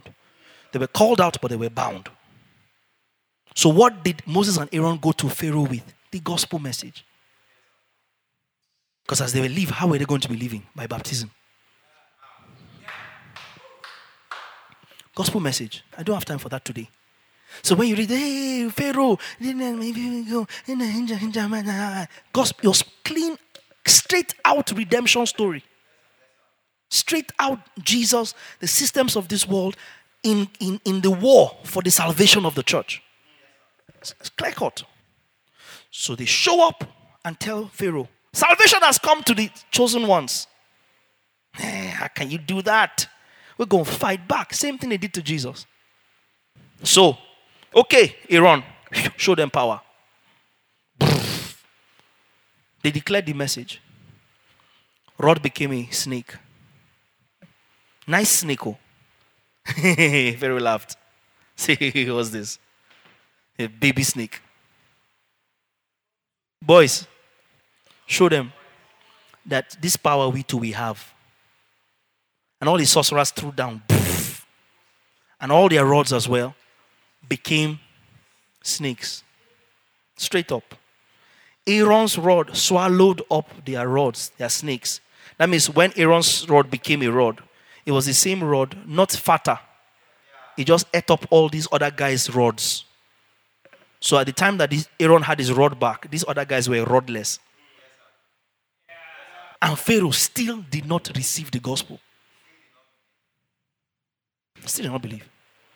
Jesus now comes and declares in Satan's territory Satan, Pharaoh, are you following me? Comes and says, For this purpose has come that I might destroy the works of the enemy. He now shows signs and wonders. Satan is hope you're doing Odeshi. What's this? What we too we can do. Didn't the apostles meet a sorcerer in that city that was doing stuff and bamboozling people? So they don't exactly help the message. If they did, then Jesus should have had people believe more because of signs and wonders. Jesus did signs and wonders, they refused. So it doesn't suggest that. I have to end this at this point by asking you a question. I wrote on Facebook today, I don't know if anybody said I said miracles don't market the gospel. The gospel markets itself. The gospel markets himself. Let me end with this thought. Are we here? Let me wrap this home. The question now comes up Ah, Holy Spirit, can I go into this today? Oh, Jesus. Shall I try? The question then becomes how about Luke chapter 4, verse 18 and 19? Where Jesus entered the te- temple and took the scroll of Isaiah and said, quoting Isaiah 61 and said, The Spirit of the Lord is upon me. For he has anointed me to preach the gospel. Please let's, let's look at it carefully. For he has anointed me to preach the gospel. Hmm? Are you here? Luke chapter 4, verse 18, quoting Isaiah 61. The Spirit of the Lord is upon me, for he has anointed me, or because he has anointed me, to preach the gospel to the poor. Hmm? Look up. If he says poor, and your mind goes to physical poverty, then you have missed the ministry of Jesus. Because it says in the Beatitudes in Matthew 5, I believe he says, Blessed are the poor in spirit. That's how you're a Bible student. So you instantly define the context of poverty. Because if Jesus was sent to preach the gospel to the poor, it means that the rich do not need his gospel. But if you follow understanding this gospel, you, you remember that the gospel is relevant to everybody, regardless of their status in society. So it, the poor here cannot be alienating the rich as though the rich do not need the gospel. Poor in spirit are those that are without spirit. They have a poverty of the absence of the Spirit of God. So they are not regenerating their spirit. And regardless of their material acquisition, they are therefore poor. Bear that in mind. He has sent me to heal the brokenhearted. Same thing, because there was the people that were crying for salvation while not knowing who was going to bring it. To proclaim liberty to the captives. Again, that was not physical, because if it was, then he failed if you're looking at it from the fact that Israel was still in bondage to the Romans when Jesus left. because if that was the captives he was coming to set free, how? And that's why the Jews still today are upset with him. That you came to set captives free and we're still in captivity. They expected him to re- lead the Maccabean revolt, to lead the revolt against their Roman captors at the time, because they thought he was coming to set them free physically. So they called him to make him king physically. And he says, My kingdom is not of this world. So to proclaim liberty to the captives was not referring to physical captives, was referring to the captives of the mighty. Ah, I don't have time to show you that. Captives of the mighty are lawful captives. Lawful captives are captives of the law held in bondage until faith will be revealed. Not physical captives. Otherwise, every prison should have been broken free after the cross, after the crucifixion. There should be no prisons. And recovery of sight to the blind, those who cannot see the light of the gospel. To set at liberty those who are oppressed by the devil on account of the presence of sin. And to proclaim the acceptable year of the Lord. How does any of that refer to material things? All of it boils down to what? The works of the Father, the message of the gospel. It's the only message. Remember, I said it's a salvation package. It contains everything: the charger, the, the earpiece, you know, the, the everything. If you remember that message on the sign of the gospel, yeah. But it's a message of the gospel. It's a message that kills sin. For this purpose, it was made manifest that he might destroy the works of the enemy. Are we there?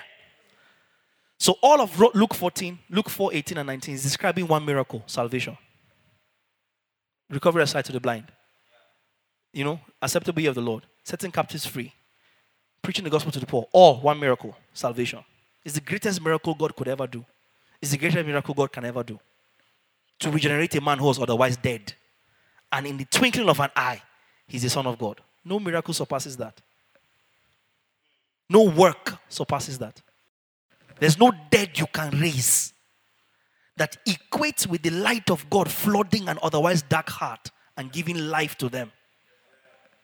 Oh, there's no work greater. No work greater. I mean, to, to prove where we started tonight, remember the Holy Spirit energizing? You shall receive power. Jesus operated by the Holy Spirit. And he says, wait in Acts 1 8 until you be endued with power from on high. What happened when the Holy Ghost fell in Acts chapter 2?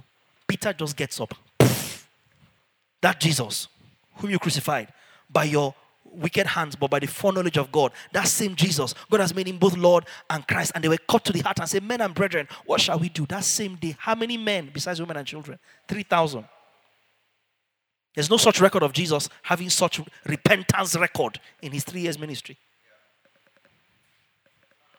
Even the, the multitude that came and followed him, the 5,000 that he fed, men and children, men, men besides women and children. There's no record that a bunch of them repented. Shall I show you why? Shall I show you how? Luke, John chapter 6, verse 1. I, I think it's verse 2 I need, but I, I will show you Luke chapter 6. A chapter after.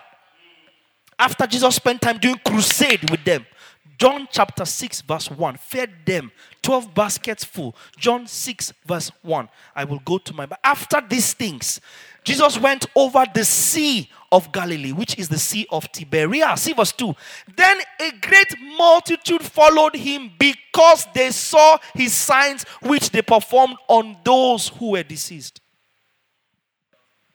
Not for anything to do with the message. Not anything to do with the message. Not anything. So they came and poof, preached. Whoop, three that same day. And go and read the book of Acts.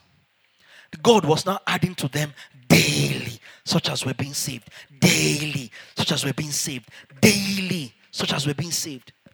That's why I told you God is not afraid of what you call mega church. It's your structure that is a problem.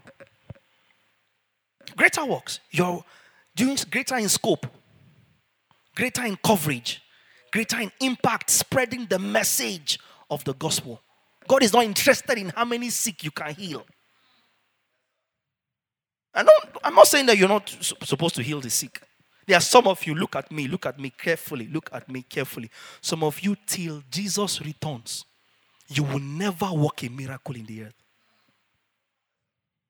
You will never work what you call a miracle. You, in other words, let me use the word signs and wonders. Because that is not the validation of your sonship. And because you may have that gift and you may not. Oh, Pastor, how about Mark chapter 16, verse 17? Does it not say these signs shall follow? Let's go there. Mark 16, 17. and these signs, eh? Sermon. Hmm? Will follow those who believe. In my name, they will cast out demons. They will speak with new tongues. They will take up serpents. And if they drink anything deadly, it will by no means hurt them. They will lay hands on the sick and they will recover. Hmm? We all know this, don't we? Who, who spoke these words? Jesus. Hmm? Uh-huh. First Corinthians chapter 12, verse 27. Now you are the body of Christ, eh? And members individually. 28. I love God's word. And God has appointed these in the church. You, you, by now, you notice I can preach to myself. Have you, have you noticed by now? I can teach you, only me in the room. and God has appointed these in the church. First, apostles. Second, prophets. Third, teachers. After that, miracles. Then, gift of healings. Administrations. Helps, administrations. Varieties of tongues. See 29 book. Are all apostles? Are all prophets? Are all teachers? See the next one, it will disturb you. Are all workers of miracles? Stay there and switch to the TPT. Because they were rhetorical questions, TPT reverses them and says, Not everyone is an apostle or a prophet or a teacher. Not everyone performs miracles. Go on. Or has the gift of healings, or speaks in tongues, or interprets tongues. Ewo. The message 29. Are you in and Life? but it's obvious by now, isn't it, that Christ Church is a complete body and not a gigantic unidimensional part. It's not all apostle, not all prophet, not all miracle worker. Keep going. Not all healer, not all prayer in tongues, not all interpreter of tongues. Mark 16, 17.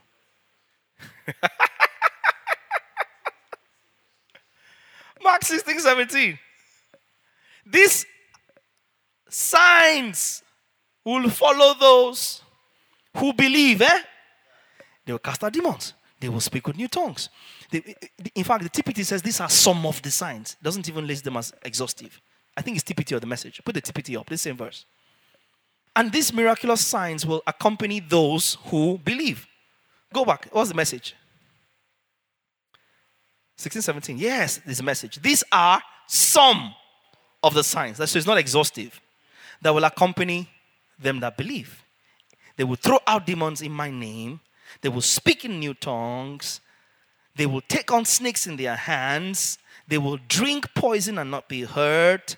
They will lay hands on the sick and make them well. So now we have a problem. You agree? The problem is either that Jesus is lying, mm, or that Paul is lying, or that we do not understand both Jesus and Paul. But you see, scripture always interprets scripture. On the one hand, Jesus is saying, This sign shall follow them that believe. In my name, they will, and more. On this other hand, Paul comes and says, uh, Is everybody a miracle worker? In fact, let's go back to First Corinthians. Let me make it worse. Let's go to First Corinthians 12. Let me go back a little bit. First Corinthians chapter 12, verse 4. First Corinthians 12, 4. Switch to the TPT. Let me see how TPT puts this. It is the same Holy Spirit who continues to distribute many different varieties. Somebody say varieties of gifts. Verse 5. The Lord Yahweh is one, and He is the one who apportions to believers different varieties of ministries or service, diakonos. The same God distributes different kinds of miracles that accomplish different results through each believer's gift and ministry as he energizes and activates them. Verse 7. Each believer is given a continuous revelation by the Holy Spirit to benefit not himself but all. Go on. For example, are you here? Verse 8. For example, the Spirit gives to how many? One. The gift of a word of wisdom. Two, another. The same Spirit gives the gift of the word of revelation, knowledge. And two, another. The same Spirit gives the gift of faith. So not all have the gift of faith. And not faith as in saving faith. Also, not, sa- not faith as in pleasing faith. As in the faith without which no man can please God. But faith as in the ability to audaciously believe for the impossible at all times. That's the context of faith being used here. Not, not faith as in saving faith, not faith as in um, pleasing faith, not even faith as in doctrine of faith, but faith as in gift. To believe for the impossible. I believe. To another, the same Spirit gives gifts of healing. Go on. And to another, the power to work miracles. And to another, the gift of prophecy. And to another, the gift to discern what the Spirit is speaking. And to another, the gift of speaking different kinds of tongues. And to another, the gift of interpretation of tongues. Remember, verse 11, it is the same Holy Spirit who distributes, activates, and operates these different gifts as He chooses for each believer.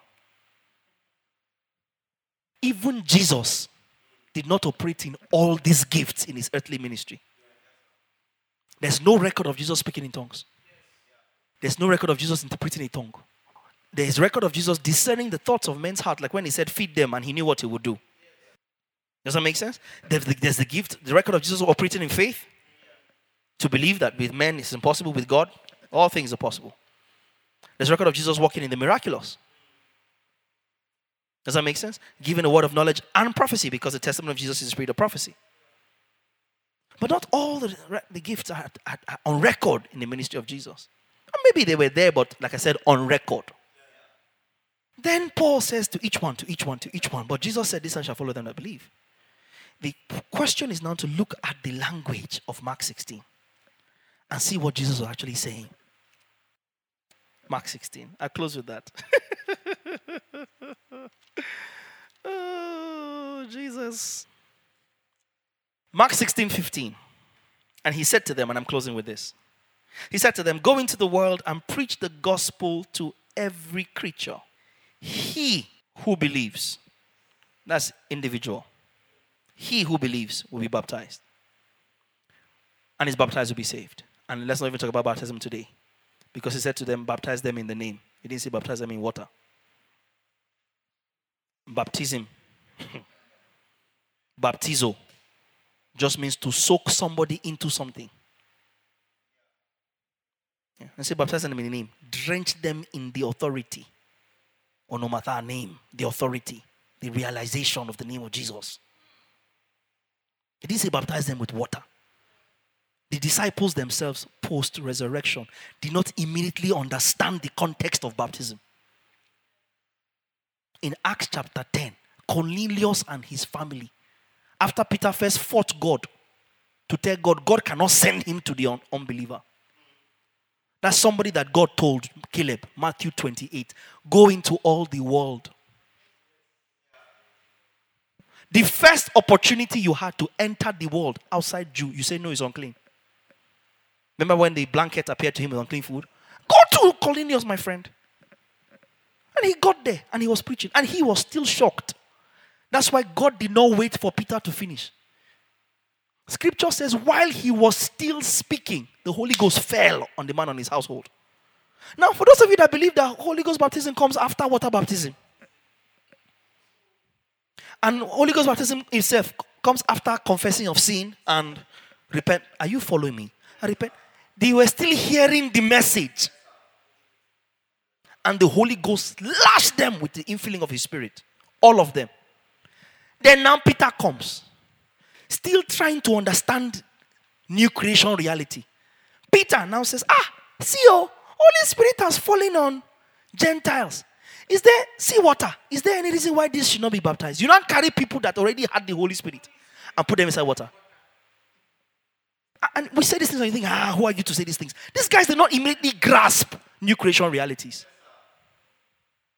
Because one, okay, you must confess, you must repent. These guys did not even have the opportunity to say, oh, we are sorry. We are caught to the heart, oh. We repent of our sins. We confess. What? Some people don't believe me. Acts chapter 10. I'm trying to close. People are doing this to me. Stop doing this to me. Acts chapter 10. I'm trying to close. Can't you see I'm trying to close?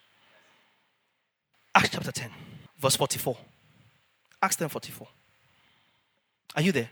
While Peter was still speaking these words, while, during, in the process of, in the ongoing occurrence of Paul speaking these words, the Holy Spirit fell upon all those who heard the word. All. That's the work. Oh. That's the works. That's the greater works. There's no record of Jesus speaking and Holy Ghost fell upon everybody. Jesus spoke the current Samaritan. See you. That's why Jesus now told them, He said, You see here, the things that I expect you guys to do. If I'm here with you, you cannot do it. Are you following me now? So it's helpful for you that in this mode I go. So now, now I can enter you. Because by the time I enter you, guess what? There's billions of me in the earth. There's billions of me in the earth. And boom, he's everywhere. The Holy Spirit fell upon those who heard the word. And those of the circumcision, that's the Jews. Yeah? And the, the proselytes, the ones who had converted from Jew, Gentiles who had converted to, to Judaism. Were, were believed, who believed were astonished as many as came with Peter because the gift of the Holy Spirit had been poured out on the Gentiles also. But Jesus promised it now. For they heard them speak with tongues instantly and magnify God. Then Peter answered, Can anyone forbid water that this should not be baptized who have received the Holy Spirit just as we have? So, because Peter had been baptized in water by John, oh, Jesus did not baptize anybody, he made it clear in scripture. And the baptism of John was for repentance. Uncle had already received the gift of the Holy Spirit, who is a seal of your salvation. Which repentance do you want to be baptized in water for? But why did Peter do it? Just as we have. We are baptized in water. We have now also been baptized in the Holy Spirit. Now they've only received baptism in the Holy Spirit. They also should receive baptism in water. That's why eventually it takes a while, but it dies out. And they understand that this baptism is actually the Holy Spirit. Though. Because John himself, the person that started the baptism, said, Me, I baptize you with water unto repentance. John said it himself. But the one that is coming will not baptize you in water, he will baptize you with the Holy Ghost and with fire. He will baptize you with the Holy Ghost. That is fire. You, you understand? He will baptize you with the Holy Ghost, which is fire. When Jesus rose and those guys on the, on the road to Emmaus in Luke 24, what did he say? He said, Did our hearts not burn as with what? Fire! When he spoke. When he spoke. What was that reflective of when the guys were joining out of Egypt? A pillar of cloud and fire. The Spirit of God, the presence of God, types and shadows of His manifestations. And carry people who have been baptized in the. Why would Paul then come and say in Ephesians 4 there's one Lord, one faith, one baptism? If there's water baptism and Holy Ghost baptism, then that's two. That would have been, would have been at least two baptisms. But you see, we argue these things unnecessarily because we don't rightly give orthotomeo. Take your time. That's why I don't like to rush teaching. I don't like, to, even from England, they always say, ah, if you're bringing power, have time, oh. It's uh, having notoriety for so sticking to the word. It takes time to unpack this word and understand it thoroughly. It takes time. It takes time. Don't rush. There's one Lord, one faith, one baptism. John himself, John, John, John, you want to argue for baptism more than the founder? The founder of the baptism. When baptism was bring, brought about unto what? I don't have time. I'm sure somebody's watching. That's why I'm staying here for a few more minutes. I have to go so I can finish this thing. We, John says, I baptize you unto repentance. We saw that with Israel. Metanoia, repentance. Change your mind. They refused to believe that Moses was sent of God. Well, come and pass Red Sea. Exodus 14. Why are the people crying out to me? God told Moses, tell the children of Israel to move forward. 14, 14, 14, 15. In moving forward, what did, what did Moses tell them? He said, Today, stand still and see the salvation of the Lord, which he will wrought in you today. It's the salvation of the Lord. You don't believe and you want to go back because there's Pharaoh behind and there's mountains on the left and right. You will see what God will do now. You will change your mind. Oh, yeah, water baptism. Enter the Red Sea. After that, somebody also comes, a Gentile by the name of Naaman. Read your Bible, not as Bible story. He needs salvation for he was oppressed. Leprosy was synonymous with sin in the Old Testament, in the law. He came full of sin. Leprosy came to the servant of God, Elisha, who said, This is not a problem. This deliverance that you need is not an issue. This deliverance is hidden inside your repentance. Just understand that the God you came to ask is enough to do this thing for you. And to prove your repentance, to prove that you, you know that God is able to cure you, enter water. Baptize yourself seven times in the Jordan. What was that? Baptism of repentance. It wasn't the water that cured Naaman. The water was him subjecting himself to believe that God is able. That was a type and shadow. Repent baptism for Repentance, not baptism for salvation. Otherwise, Naaman would have come out of there born again. His leprosy was taken away because he now believed. So for him, it was a faith miracle more than it was a miraculous healing. Because if he had arrived, Elisha believing that he could have been healed. If he had arrived, Elijah telling Elisha, I came because I believe your God can heal me, he would not have needed to touch water. Because he would have come positioned, preconditioned to receive what he came for. Even when they told him go to water, I say, This water, when I have cleaner waters in Syria. He didn't have understanding. So enter repentance. Go and change your mind first. Let this thing humble you and show you what is to come. Then somebody has received God. The faith that he even receives, believes, is a quickening and activation of God. You now subject the person to water. That the person should come out of water a brand new person. What is the person when they became a new creation and were reconciled to God? So the Holy Spirit quickens. A person cannot be born again without the working of the Holy Spirit instantly inside them. Instantly. It's an instantaneous act of God. He who believes and is, believes and is baptized. He who believes and is immersed into Christ. Mark 6 and 15. Go into all the world and preach the gospel to every creature. 16. He who believes and is baptized will be saved, but he who does not believe will be condemned. He who, he who, he who, he who believes. Yeah? The category of people that believe. Category of people that don't believe. The category of people that therefore believe, verse 17, these signs will follow. It was not saying that these signs will follow everybody who believes. Verse 16. Two categories of people being established. He who believes and is baptized will be saved. One category. He who does not believe will be condemned. Second category. Are you following?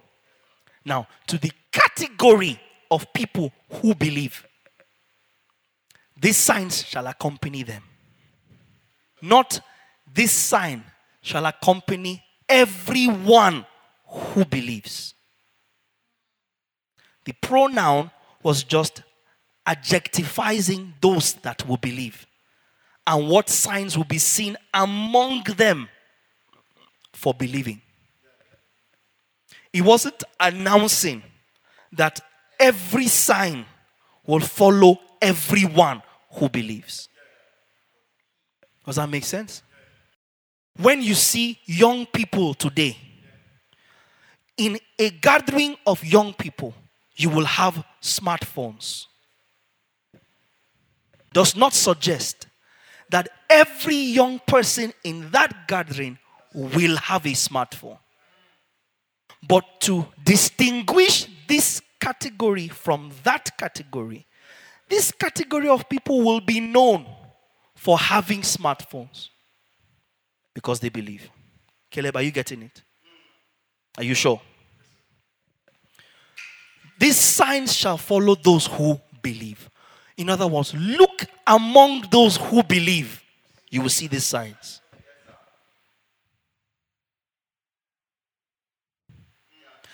Or else it would have been said, Everyone, the, the, the adjective would have been different. The pronoun would have been different. Yeah? Everyone who believes, these signs will accompany everyone who believes. That's not the original rendition. Those who believe. The word is tois. It's a definite article in the Greek. T O I S. Comes from the Greek word ho. It's a definite article. It appears over 9,000 times in the New Testament. This signs is a general article. This sign will follow this categorization of people that believe. Does that make sense? Not this sign will follow everyone who believes. In other words, among, if you look at young people, let me tell you how you know young people. Face cap. That face cap is bent like this, it's not straight. Smartphones, yeah? Um, colored hair, plaited hair. That's, yeah, you, you define that. But you come to young people and you see one whose jeans is not sagging. You see somebody whose heart is straight, like me. I don't like, I've not bought a lot of baseball hats recently around here because I realize it's so annoying when you want to buy a baseball hat, they've already bent the front of it. And I like my baseball hats straight out. I don't like them folded. So you see some people, you see some people with smartphones, you see some with dumb phones, you see some with no phones. So the fact that he says that if you look at young people, you will see that they're wearing socks and sandals. Doesn't mean that all of us wear socks and sandals. People have said of our church, oh, what a mighty house. It's a church of young people. Not everybody in our church is a young people. We have a healthy mix. Same way. So you can't say everybody in our church is young people. You can't say that. So scripture doesn't say this sign will follow everyone. It says this sign will follow those. Categorization. Definite article. This category of people, you look among them, you will see those who will need to take up snakes and serpents and it will not harm them. So, how, if it's everybody that will take up snake, how about those that will never see a snake in their lives? It means Jesus lied. Is that not so? How about those that will never need to drink poison? So you have to now go and look. For, that's why some people have been doing stupid things. The guy in Ibadan in the 80s that went to the zoo and enter lion cage. And he had not finished entry. The other guy in South Africa recently that went to try and walk on water. And another guy in, in Arizona in the US who went into where snakes were to take up snakes. And they took him up. Because God did not send you. But yesterday, day before yesterday, yesterday, day before yesterday, I saw somebody, a pastor in Calabar, I believe, yeah, in Calabar, who displayed photo of a big snake that he could not explain how the snake entered his room. And he was praying and he saw the snake coiled under his study table. And he killed it. That guy has had an encounter with snakes and has manifested the need to overcome them. Or at that point, the Holy Spirit, according to 1 Corinthians 12, activated that gift to subdue a snake. As this guy had need of it according to God's will. Not that everybody will take up. Oh boy, there, some of you, if you see a snake, some of you will need to run. And there's somebody else who will take it up and deal with it. Are you following me? God has used me to work miracles. I pray for people that have gotten healed. Some of you are here in this room. Amazing things have happened. But when it's a gift of healing, me, I have a brother, Reverend Ugochukwu, Ume Okeke. Me, I know that he operates in the gift of he likes sick people. Ugo, Ugo likes just bring sick person. Sick, he will come and say, Ugo is disappointed if he's in a meeting and there's no sick people. Ugo goes disappointed if he says there's some of you here and you are sick in your body. Rise up, God is going to heal you now. And there's nobody. Kai, you have not you have spoiled his day. Give me sick people. Me, like this, Alexander Victor. Demons. Ah. Oh, you know my story now. Oh. Demons. If Holy Spirit did not give me that gift, me, I would have given it to the Holy Spirit so he can have it to give me. And somebody else will see demon and be like, hey, hey, hey, leave it first. I was watching a video of one lady. One guy was trying to cast out a demon from a lady. The lady slapped him, beat him. He had to start fighting the girl, beating her, held her by the neck. In Jesus' name, I bind you. He was choking the girl, beat his. He now lifted her and did her, slammed her. Slap, this lady was slapping him, slapping him. He now choked her, bent her down. And then shabadada, shabadaha. Nonsense. That person does not have the gift. Is it helping anybody? So it will be a problem if Jesus now uses subjective gifts to measure greater works. Because the Holy Spirit gives to each one as He wills. Oh, Pastor, this I shall follow them I believe. No, sometimes will never follow you. But some will. Somebody will speak in tongues, somebody will interpret. So you understand? So there's people that will dabble into it here and there, but there's people that operate in it full time. Some people pray and release utterance in the spirit. More rampantly, more evidently than interpreting. But then there's nothing wrong with desiring. You desire the Holy Spirit activates as He wills, not as you will. So don't come under pressure to perform. The only thing you are mandated to do is to continue His works in greater measure. It's okay if you pray for a healed sick person and didn't get healed. It's okay. It's okay. If He wants to activate it in you, He activates it. Others have the gift, they're looking for sick people. Do you understand? Others are looking for demons. And you, they will beat you. And you are a son of God. Is this helping anybody tonight? So when we say you will continue and you will evolve in the nature and character of Jesus in results, don't think that your salvation brings you into direct competition with Jesus for performance. Just declare the words, the foolishness of preaching. 2 Timothy 4 2. 2 Timothy 4 2. Preach the word. Somebody say, Preach the word. Be ready or instant in season and out of season. Convince, rebuke, exhort with all long suffering and teaching. There's no singular time Paul was addressing Timothy and he told him, Thou shalt work miracles. Teach, exhort, correct. All scripture is God, God breathed, right? From that, when thou was a youth, thou hast known the holy scriptures, which are able to make you wise unto salvation. 2 Timothy 3:15. Therefore, teach, exhort, encourage the elderly, encourage the young one, exhort, correct, reproof, instruct in righteousness. Never once does Paul tell Timothy, you must work miracles. You must heal the sick. Timothy, if you are going to prove your ministry, you must raise the dead. Timothy, Titus, if you guys are going to allow these people to respect you enough to ordain them as bishops, you must perform. There's not one time do you see miracles, signs, and wonders assigned as validation of pastoral ministry or of ministry in any sense.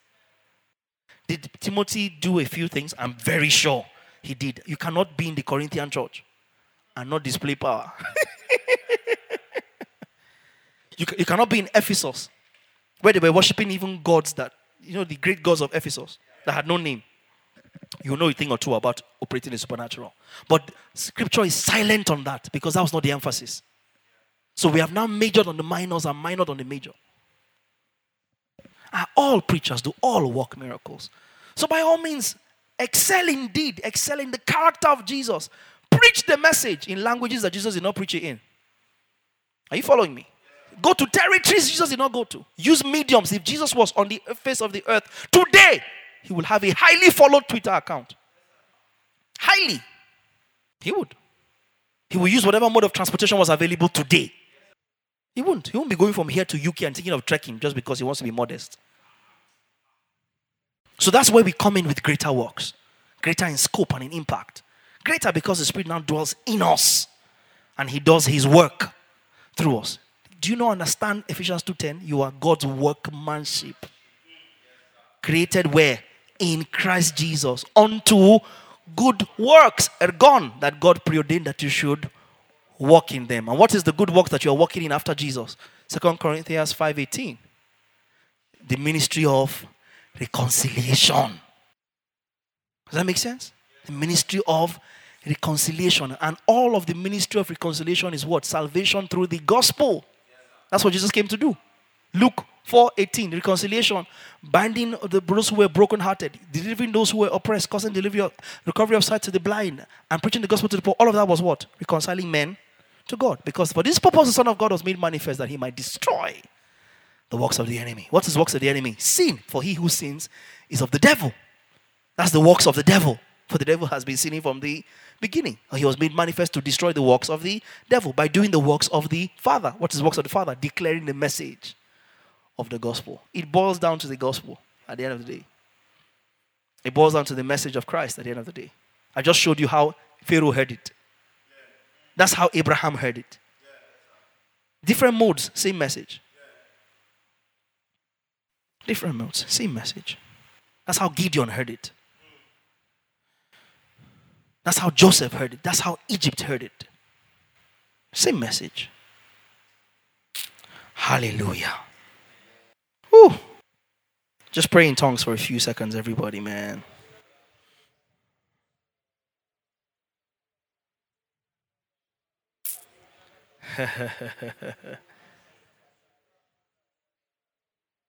Ooh. Oh maladose kadibada yadash. Lambas uzere begosh tagada hai. Lembrodes kadesh.